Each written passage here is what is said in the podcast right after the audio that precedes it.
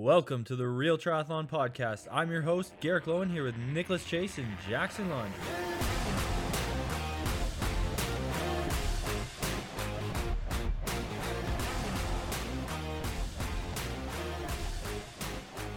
Welcome back to the Real Triathlon Podcast.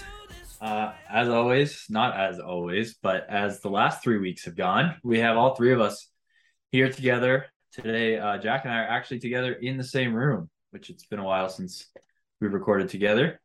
But in St. George, on the other side of the continent, we have the best abs in triathlon, Nicholas Chase. The fastest ab, best abs in triathlon. Fastest, best abs. I don't, I don't know if that works. There's a lot of dudes with six packs. Let's be honest. Yeah. Yeah, but the best six pack. But there's only one person with the best six pack, so that would automatically make you the fastest. Just saying, it's worth noting.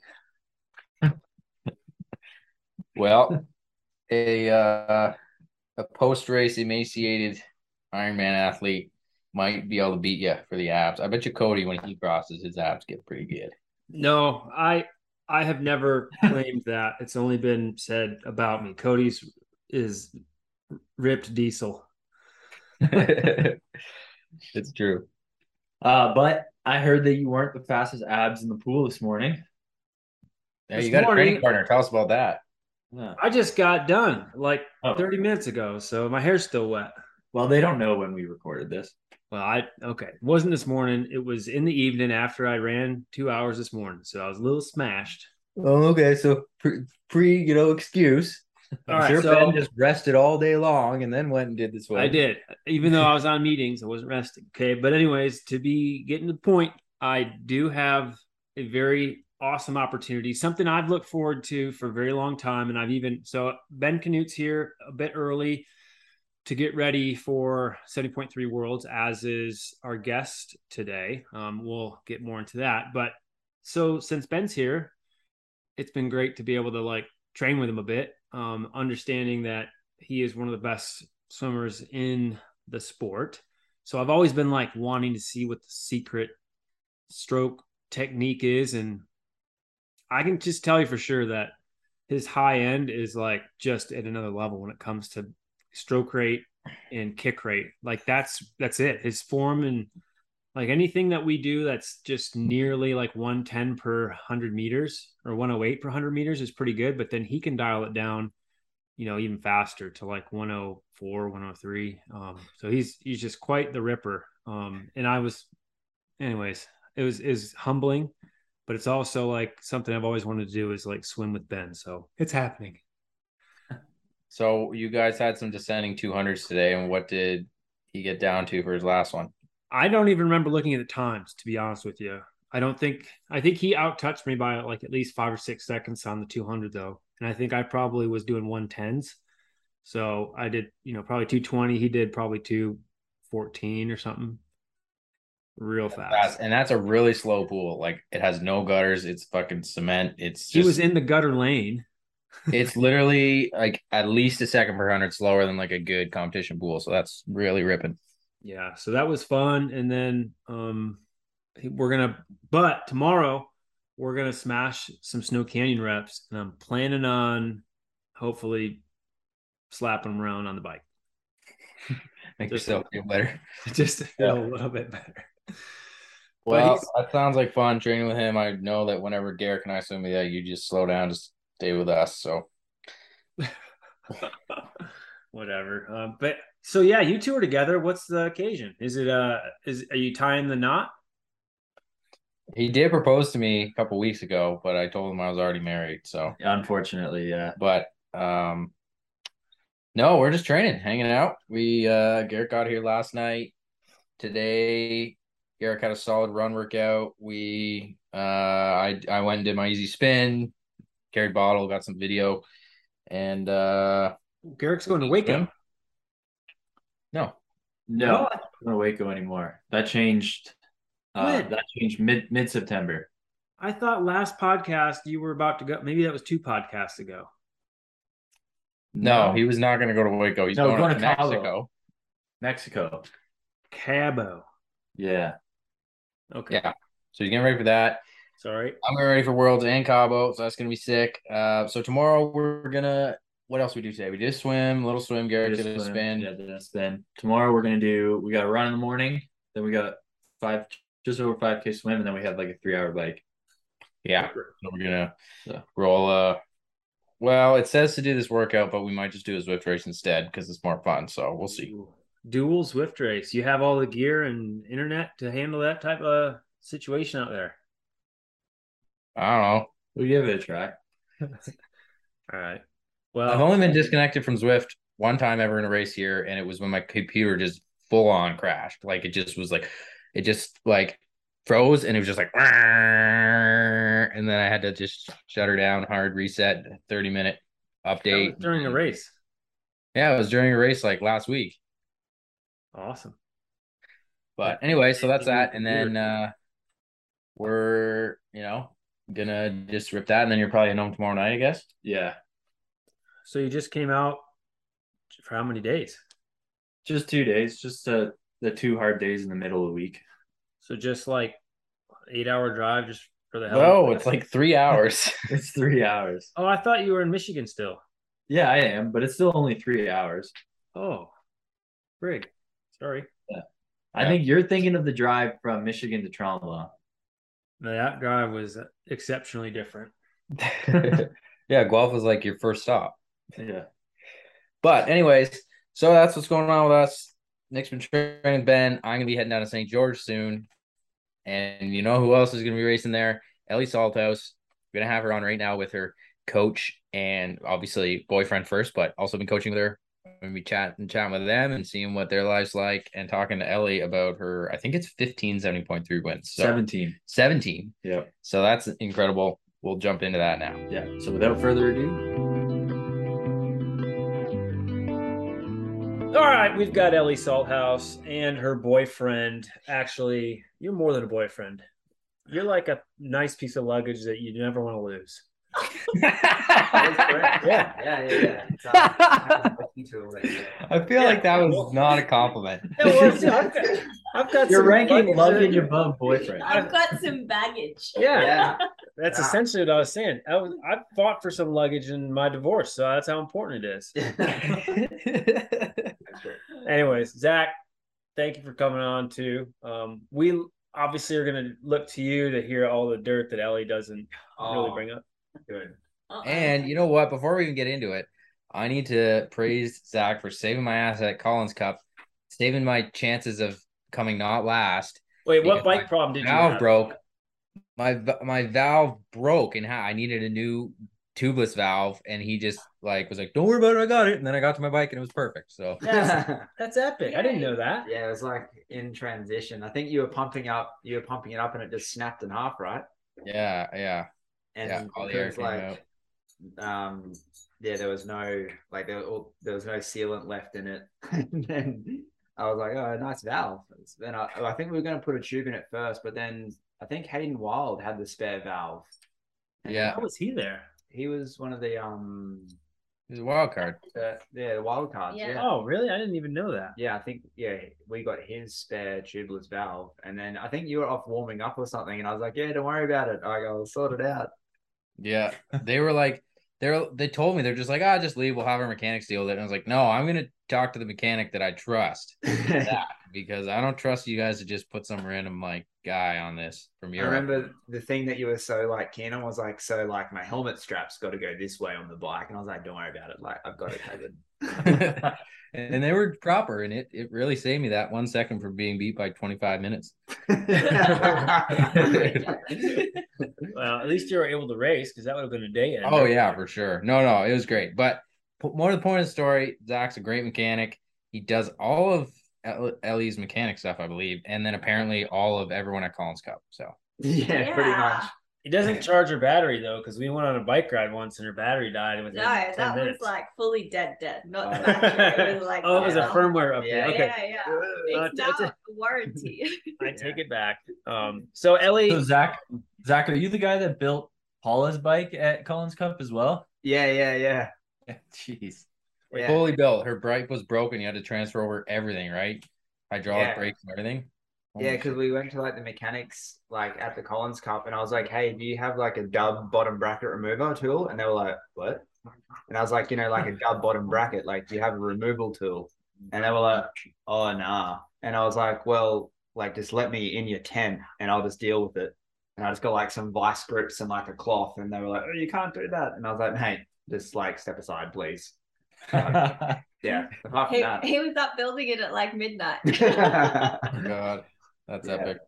It was good. But Nick just went to probably take a shit or something. But uh, we wanted to talk with you guys. Well, firstly, Ellie's won 17 70.3s. Now, I think that's probably the most of anyone we've ever had on the podcast. So, like, what is it like? Ha- has that like half the 70.3s you've ever done that you've won? Like, how did you, when did you start winning these? And, uh, how does this you know that is that like the most of anyone racing right now like i feel like that's got to be a record I don't know, to be honest. I won my first one in 2016 and I won, I think I won three in 2016, maybe two in 2017. Well, and then last year I won eight. So I think that was my biggest year. So that helped with the tally. yeah no kidding But yeah, I don't know if it's a record, but I don't really like look at them as like notching up wins on the board. It's just I don't know when I go to race, I go to to win, and yeah, I guess racing in Australia helps too because our season is opposite to the rest of the world, so we don't have a huge contingency show up for those races. So I mean, it's it's often got like three or four like really solid athletes there, but it doesn't go that deep. So Are you being super modest right now? no, I'm just saying, saying how it is. Yeah. well regardless it's definitely super impressive and we've had i guess so kind of diving into that a little bit like it used to be sort of you'd race like eight 70.3s and win all of them i guess in a year but now things are different with like these pto races a lot of prize money. People are racing less of the smaller races and more of the bigger races. So like how is that how have you approached that this year? Like obviously you know you've had some pretty good results but not quite what you've wanted in terms of like the pto races yet this year. Um so i i'm in the same boat. I'm like i got to figure this thing out. But how, how are you finding that transition of like okay now we got to compete with like the best of the best all the time Yeah, I think it's a good thing because it makes races like world championships must much less scary because you've already raced all the people that you'll race um, throughout the year. Um, so I think it's really good that we have like a select four or five big races because it means we can plan our season around them as well. Um, and we we get to race less off less often and earn hopefully more money, more points. So it's a bit more meaningful when we do get to race. Um, and you can train like train around them, plan your blocks, your training blocks, and all that kind of thing around you know four or five big races and then supplement with smaller ones if you want to. Um so yeah i think it's great. But yeah i'm yet to have kind of my dream day in a big race. So hopefully in two weeks at world champs that that'll come for me. And you I'm too, right there with you. Yeah for sure. But yeah i think you know it's definitely we've always like both of us probably have already structured our years to like peak at world champs time. So it's been hard to like really nail it earlier in the year and um hopefully world champs will be our time. But um it's obviously a very different course too. Yeah, So- I think it's also hard because for so long we've planned our year about around a September World Champs. So, you know, we've always been aiming to peak in September, and then when we have races in April, May, June, basically one every single month until now, it's really hard to be on for all those months ahead of World Champs when our bodies and our training plans are usually to get us ready for September. Yeah, actually, good point. I've always like tried to take a mid-season break at like whatever July or August or something, but it's been like, well, I'm not going to skip Canadian Open. I'm not going to skip Collins Cup. I'm not going to skip Dallas. So Yeah. it's just kind of not happened this year, Yeah, um, which is a huge to change. Mm. for sure. But you've also had a coaching change recently. So why don't you tell us about that and what you're coaching setup is and you know how much of a dick your coach is all those Yeah, let's talk about that. yeah. Um, well, that's another reason I think like it's taking a while for my new training plan to click. So I think that's also another reason I haven't quite had my dream day yet this year. Um, it's been a big adjustment. I was with Siri obviously for eight years, so um, she was a big part of my life. But earlier this year, we just decided it was well, I decided that it was time for a change, and yeah, so now Zach is overseeing all my coaching um, and taking care of my running. Uh, I have a swim coach, Sean Crow, back in Brisbane, who's taking care of my swimming. And then Pete Richards from Tico Tech Training is doing my cycle coaching. So been interesting having three separate coaches, um, but I am enjoying it. Something new, something different. Um, and I'm using a lot more data than I ever have before. So that's been a really big change. well before with siri I, I, a lot of people probably don't know so what's like her coaching style i know there's not much data but um what were like your workouts like before compared to now for example like a hard bike like how would it be structured differently Uh, everything was on perceived effort. So I never used any data up until this year. Um, so I didn't really know what a watt was. so I had to learn that this year. Um, but yeah, I mean, the training sessions aren't like that different. It's just I have that kind of power focus now on the bike. Um, so yeah, I mean, it gives me something else to think about, and it's a nice way for me to be able to track my progression and how my training's going and and I can put a value to the session rather than just be you know how I feel so yeah All right, so let's get away from the hallmark answer. Um, Zac, how's it been going? it's good. I think the the hardest thing um, for Ellie to learn is say if like you do an effort between I don't know, let's say 150 watts and 170, like there is, uh, it's a must that it's like 171. Like it's not like in the range; it has to exceed the range.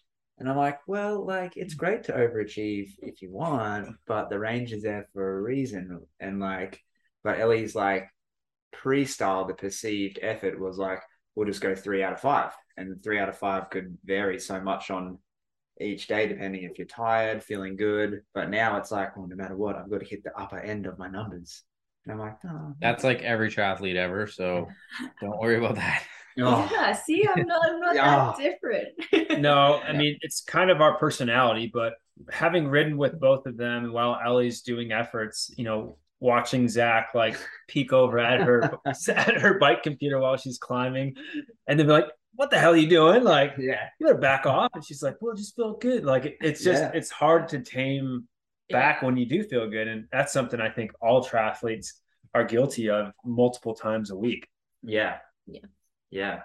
I think the the big thing that like I've seen over the last couple of months is being able to track like in percentage like the gain in speed and the gain in power from like staying in your like zones, especially like your heart rate drop for like endurance based stuff. Like six weeks ago, your heart rate would have been, you know, five to ten beats higher than what it is now. It's just and it's just like getting used to being in that uncomfortable endurance zone. Whereas you had no idea what endurance was.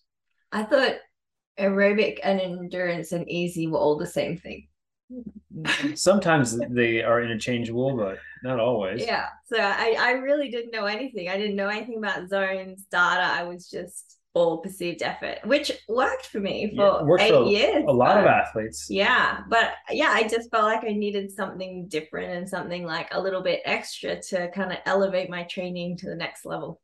Well, it's a bit of a carrot too when you set the standard of what you know you need to exceed now. So, like your Snow Canyon reps, and now you know what the power should look like based on your competition who has Strava. So now you can figure out how hard you need to ride. But you've also been in St. George now for how long? Uh, since the end of June. So four So- months. Yeah, so you've had plenty of time to revisit a lot of the same routes, which is perfect. yeah i mean it's beautiful here even just if we weren't racing here it's such an ideal place to train No, it's not. I mean, no No, no. terrible. Get out, go to Tucson with Lionel and Sam Long. They, they're it's better training partner. Boulder with every man and their dog. They go to both. Um, so we've we've kind of heard about what you're doing now. You're coaching swi- coaching change and stuff, but like, who is Ellie Salthouse and what is your story? Yeah, let's go into that. It is. yeah. I'm just a girl. uh, my story. Well, I started triathlon when I was 11 years old. So that's my triathlon story. Um, I turned professional at 17 and started racing on the ITU ranks, uh, World Triathlon Series. Didn't have a whole lot of success there. I mean, I, I got two silver youth Olympic medals, but after that, it was kind of a bit of a flop from there. Um, so I left the sport actually in 2014. I just totally quit, walked away, and I had no. Took up bodybuilding. Yeah, I took up bodybuilding. So, but why did you leave? um, because I had an eating disorder and I was very unhappy. Yeah. Um, hated the sport, hated living overseas away from my friends and family, and I was just very lonely and sad. Um, so yeah, I had no intention to ever come back. And yes, six months later, I decided that I had unfinished business in triathlon and that I still loved it, still wanted to race um, because I hadn't really found that competitive aspect outside of triathlon. So I think that's what I was missing. Did you beef up though for bodybuilding? Yeah. We uh, we'll we'll post those No, image, images in the show notes. I did not keep any pictures. um, but yeah, then I contacted Loretta Harrop, um, who was an Olympic silver medalist for Australia um, in 2004. And I asked her to coach me. And at the time, she had just had her second child. So her priorities were kind of elsewhere. But she happened to be best friends with Siri. And so that's how I ended up being coached by Siri. Moved to Boulder a couple months later. And that was that was that. Now we're here. There you go. and no Boulder this year because St. George has World Championship where Ellie needs to win. Exactly. Yeah. Ellie Well- just needs to have a race that she's proud of. Also Yeah. in St. George, um, Zac can be a lot more busy with all the flats that she's going to get with the terrible Oh. roads. So I don't know what happens to people when they come here, but it's like they how to like look ten feet ahead and avoid things. how many flats has she gotten since being there, Zac? Only like We've been- five. No way. We've we've gone through. We've definitely gone through seven 80 mil tubes, Yeah. and I think three or oh, yeah, I think three or four 48 mils. Like we literally ran out of tubes for a while and had to go to the bike shop. Yeah. And And then all the Ben Kanute got three the other day on the same Well, ride. I think he had a double flat because he had something still in his tire. But then him and I on our six hour ride, he got a flat in the last 45 minutes and then had a massive nosebleed. So it's just been great. Maybe. Well, I'm just telling you, Nick. Everyone gets Yeah. flats. Everyone gets flats like crazy in St. George, and the only roads that you don't get flats on that are nice, they use for the race, which is great, but they're not roads you want to ride on ever, except for when they're closed for the race. Why not? Other than Snow Canyon. Well, the roads for the race. Well, I guess the first one's good, but then when you go through like Hurricane and all that, it's like, eh. Plus, the road itself is a lot better than the shoulder. The shoulder always has lots of little things on it and Yeah. rocks. I will say there is a lot of debris on the shoulder for most of the week, but they have gotten better at sweeping it regularly. But if you look ahead and just like it's like when you're on the gravel on a gravel bike and it's like you can see where the gravel's packed and where it's loose and you find that line. The same thing. Yeah, but you're looking ahead on like there's like 800 rocks in your field of view. You can't just like pick a perfect path. You're gonna hit some rocks. shitty rocks. Well, I've also been with you in St. George, and you've gotten a couple flats when I've been riding with you there, which is only like a month of total riding. So, Nope, Wrong. didn't happen. we just want to anyways, keep Zac busy. Now that he's closed Yeah. his bike shop, Yeah. we need to keep him, you He's know, doing keep his my, thing. my thumbs going. Yeah. So you gotta keep oh, so I think we got to dive into Zac a little bit more. He owned a bike shop. He, I want, I want to hear the, I want the listeners to hear the story of how that bike shop came and, and went, and uh why you're, you know, just hanging out with, why you're able now to just hang out and like be coach, mechanic, going all these races. What happened? So it was uh it all started uh, eight years ago now. Um, I was working at a bike shop for a long time, and some guy came in. He was probably about ninety kilos. Um, he'd been to the doctor. He was drinking three liters of coke a day. And they were like, mate, you've got to like change your lifestyle. Like you're in a terrible shape. So he bought a bike off me, uh, just a very entry level Cannondale roadie. Um, rode it for like six months hard, came in, bought another bike, came in again, and the shop was starting to get busy. And I was like, mate, when you like, do you want a job? Like, we're getting busy. I need to hire someone. So I hired this guy. Anyway, we worked together for about another year. And then we decided to go out and open our own store. Um, so my mum gave me, uh, she extended her mortgage by like 50K, and a really nice friend gave us 25. So we opened the shop on 75 grand. And we were originally Cannondale for five years and then um, they ran out of stock um, big time in Australia. So we had to jump ship to Specialized, which was incredible. And we were a two man operator. I did all the mechanics and, and like a bit of selling. And Steve did a lot of selling and all like the back end of social media and running like shop rides and gravel rides. It was unreal. Um, but then Trek followed the Trek went for a really aggressive expansion in Australia and started buying up independent stores. Um, and then about two years later, Specialized followed. Um, and they were basically like, hey, we have a um, an amount that we think your shop is worth. So, uh, but they didn't, they never disclosed to us what the, the figure was. They said, let us have a look at your back end of all your figures, and then we'll give you a figure of, you know, you basically become us. We'll buy your store off, off you, and you still run the shop but you had to sign like an NDA that you wouldn't open another store for two years or so. And I was like, eh, I don't know how this is really going to go. Um, so we kind of like sat on it for a while. And then the biggest store in Brisbane um, in the city sold for, I think it was uh, 20, 23 million it sold for. It's like in the heart of our city. And it became like this specialized concept store. And from that day, we were never supplied another road bike, another e mountain bike like they just kind of cut us off. And so we're like, well, you know, as a two man operator in a small business, like we couldn't one get bikes to sell or two compete against the concept store.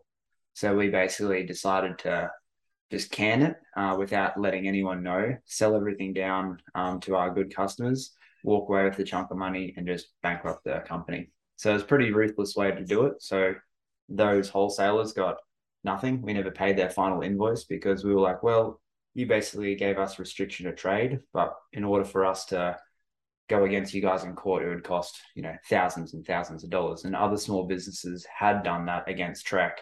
Um, and there was a huge class action for like 52 mil in Australia, but it's still ongoing. So this is something that bike shop or bike companies have done routinely. Hundred percent. So, like, you imagine if you've got like if the three of us own a store and we're turning over a million dollars a year, and you're specialized who are who knows how much they're worth, they go, all right, well, we'll offer these three owners seven hundred and fifty thousand. We'll buy them, and then we get all their customers, all their goodwill for maybe like what three quarters of a year of turnover, and then they have that stranglehold of the market.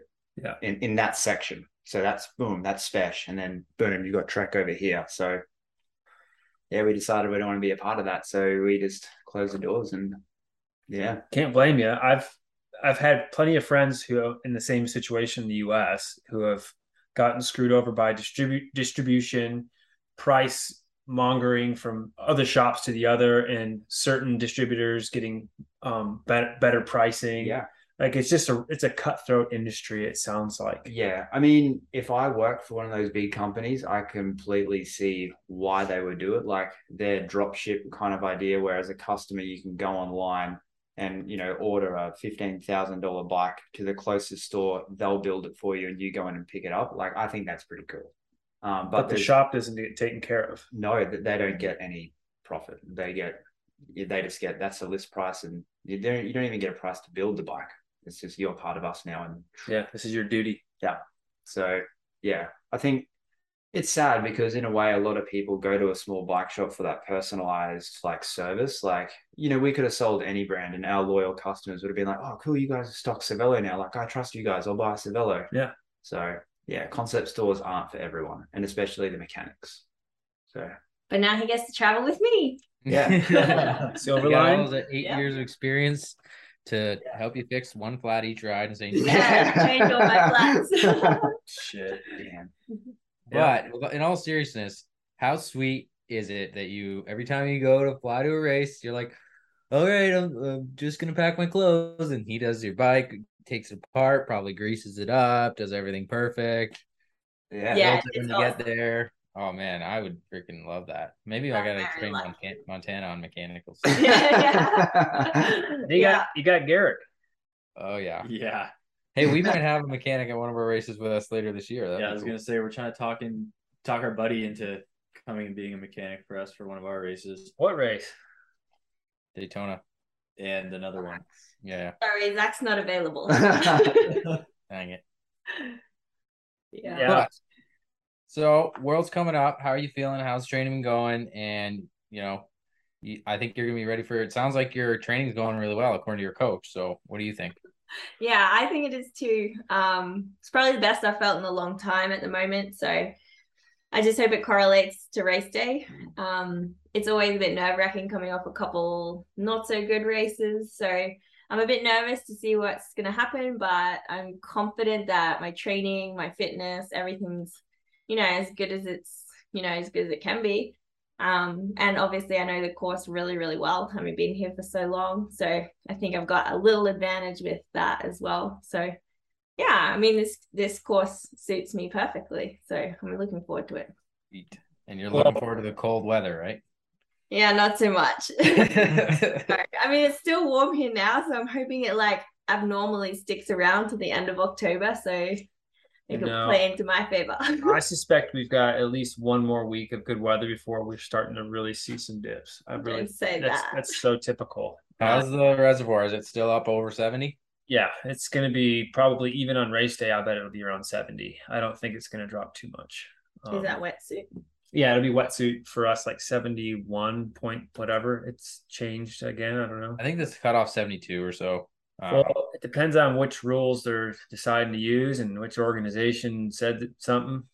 Um, but some, the age groupers, the wetsuit cut off's 90 degrees. it was like seventy-six. Um, Yeah, Yeah. but it's always 76, even if it's like 85. say the thermometer they use doesn't go above 76. Yeah, yeah. yeah. They measure right at the edge of the water. Yeah. yeah. they measure right after I pee in the area. So okay, so Kona just happened. Obviously, you guys must have paid attention somewhat. Interesting this year where Kona is before 70.3 worlds. And you know, how do you think that's gonna change the field? Do you think it's gonna mean like a lot of people will be like, Oh, I'm tired, I'm not going? Or on the other side, is it oh I, Kona's already done, I might as well go race and you know see what I can do. Um, from what I've heard, I think it's going to be a very small start list. Um, I think a lot of the big players from Kona are taking a break now, uh, rightfully so. I mean, they've had two world championships already this year, so they've had to be on for May and October or September, or whenever it was. And so I think that, yeah, I think a lot of them are taking their off season now. Um, so it'll be interesting to see uh, who's actually going to be on the start list for 70.3 Worlds because I know a lot were deciding post Kona whether they would hang on for one more race or take a break. Um, but yeah, I mean, hopefully that means the specialist 70.3 athletes get to shine a little more. Um, it changes the dynamic of the race a little bit more as well. Um, perhaps some of the Uber bikers that are normally there won't be there. So Or they'll be there and they'll be tired or a little bit off. yeah, it might play into the favor of the swim runners this time. So yeah, it could change the race. So yeah, we'll just have to wait and see who actually turns up um on race day. Yeah, I think it's gonna be the same, both men and women. Like you've you've also, like you said, like they've been on for two worlds and a lot of them all the PTO events. Yeah. And um some people are looking at it like some people have had a great year looking at it like, look, I was I did great in two worlds, had a good day at whatever, Dallas or Canadian Open, and they maybe don't need to race when there's all these opportunities. Eventually people gotta kind of take a break, but we'll see. I still think it's gonna be super competitive, but um it, that's just the name of the game in the sport now. Like a non-competitive worlds this year would still be more competitive than any worlds was up till like 2019. So Yeah. uh, it's should still a world pretty- championship at the end of the day. yeah, you got to show up to win it. So Yeah. It feels like last year's 70.3 Worlds was a little bit less competitive, even the North American Champs, which was earlier in the year. So it was just really staggering to see who goes where. And I think PTO races have churned up the water incredibly well. Mm. Yeah, I think some people are looking at it as as they've almost with the PTO races, they've almost had their three big races of the year already. Yeah. So some people are probably thinking they don't even need to come. Yeah. Right. And what's that say to Ironman when, you know, a perceived, you know, I guess self stated 70.3 world championship is less valuable? Well, I guess, you know, the paycheck is less valuable than any of the PTO races. So it makes sense that people have discredited a little bit of that event charisma, Mm. putting their energy elsewhere. I don't blame anybody. Yeah. Yeah. Especially when like the start lists are super competitive and deep as well. Like those two PTO events this year, both start lists were stacked. Mhm. So yeah. That's the thing is when you put up enough money, the people will go even if all the full people will go, the half people will go, even if they're off of form a bit, everyone's gonna go because even on a you'll always go for a chance, even if you happen to strike a good day and come a top 10. Like Yeah. it's so worth it. Like um whereas 70.3 worlds, if people are thinking, Oh, I'm off form a bit, I'm definitely not gonna be top five. Well then all of a sudden it's like not really that worth it for most of those Yeah. people. Yeah. Top five probably pays like less than 10 grand now. Who knows? Yeah, fifth is about 10 fifth is 10 grand. I know the that 'cause I've- prestige. Yeah. yeah. But uh anyways, we're we're stoked for it. We're gonna be there. I'm coming in in a week. Well, from when this Yay. airs, I'm probably already there. Uh, Nick's lives there, so I guess I'll have to hang out with him too. And we're going up to altitude, Nick. It's gonna be fun on altitude camp 2.0 this year. For six days, that you know, guess go Well, for- actually, we might have to modify the dates a bit because they might be making us come down on Wednesday for the pre-race meeting. I heard, which is stupid. That's okay. We can just drive down for Hmm. a three hour round trip. We'll see. We'll figure out. Maybe we should go up a couple days earlier. Maybe we just go up on Wednesday when I get there. What what day are you coming in? Wednesday the 19th. Okay. Well, I was planning to go up on the twentieth, anyways. Okay, well, whatever. We'll go up. I don't care. 19th. It's Just probably go not, up the 19th. Get it all done. Go up there, Ripper. probably won't even help, but let's do it. all right. We're just planning our lives on the podcast here. We Yeah. do shit like this all the time. We're like, hey, wait, are you coming over for dinner? I forgot. Uh, okay, you bring the mashed potatoes. I know. But the other thing we got to do is we got to have those freaking frozen, delicious.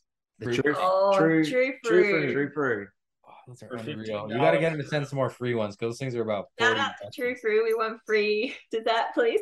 Yeah. Especially the pineapple yogurt one. Those are Oh good. yeah. Oh, I haven't tried that one. decent. Yeah, they're good. Yeah, we stocked up the fridge. Yeah.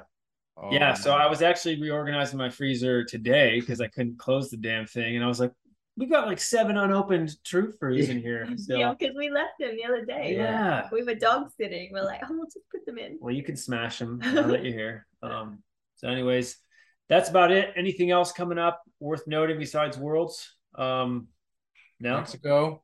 Yeah, that's gonna be a huge race. Twenty five thousand dollar prize purse. Cabo. It's gonna be like me and you and the Mexicans, and that's Yeah. it. They're I'm like, buy a plane ticket just in case. Wait, what is it? Seventy point three cup. Yeah, the week. It's the weekend after Worlds. Nice. Nice. That's like a if big. you don't want to come, vacation race, it'll be No, fun. we're going home. I'm racing seventy point three Melbourne two weeks after. Oh, okay. Yeah, That's- so you can always come to that with us. Yeah. Oh, yeah. I think we should. That's good. Good value on that three thousand dollar flight. hey, you can save on accommodation. We'll put you up yeah. ah, yeah, there it is. For Yeah. What's the Worlds- prize purse? Like fifteen k, thirty. thirty. Oh, that's actually big decent. one. decent. But for Worlds 2024 in New Zealand, you got to tie in an Aussie trip as well. Yeah. Yeah, that For makes sense. Sure. It's only a three hour flight. So Yeah. no excuses. Yeah, I'm definitely down for that. I've never been over to New Zealand or Australia or any of those places, so I might just try to do a whole far over there land trip. Yeah, do you, can- it. You I can think- tie in all the Asian racing as well because it's all around the same time of year. Yeah. Hopefully they bring some back.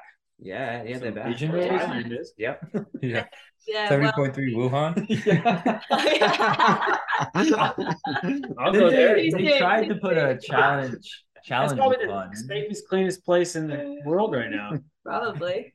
Yeah, Yeah. because it's still in lockdown. Yeah. Yeah. oh God. Well, it's been a blast. We uh you know, probably should let you go and eat all of Nick's whatever he's making you for dinner. You're making him dinner, aren't you? I've got a oven pizza ready to go. True fruit. And true fruit. That's pretty good. That's all you need. Yeah.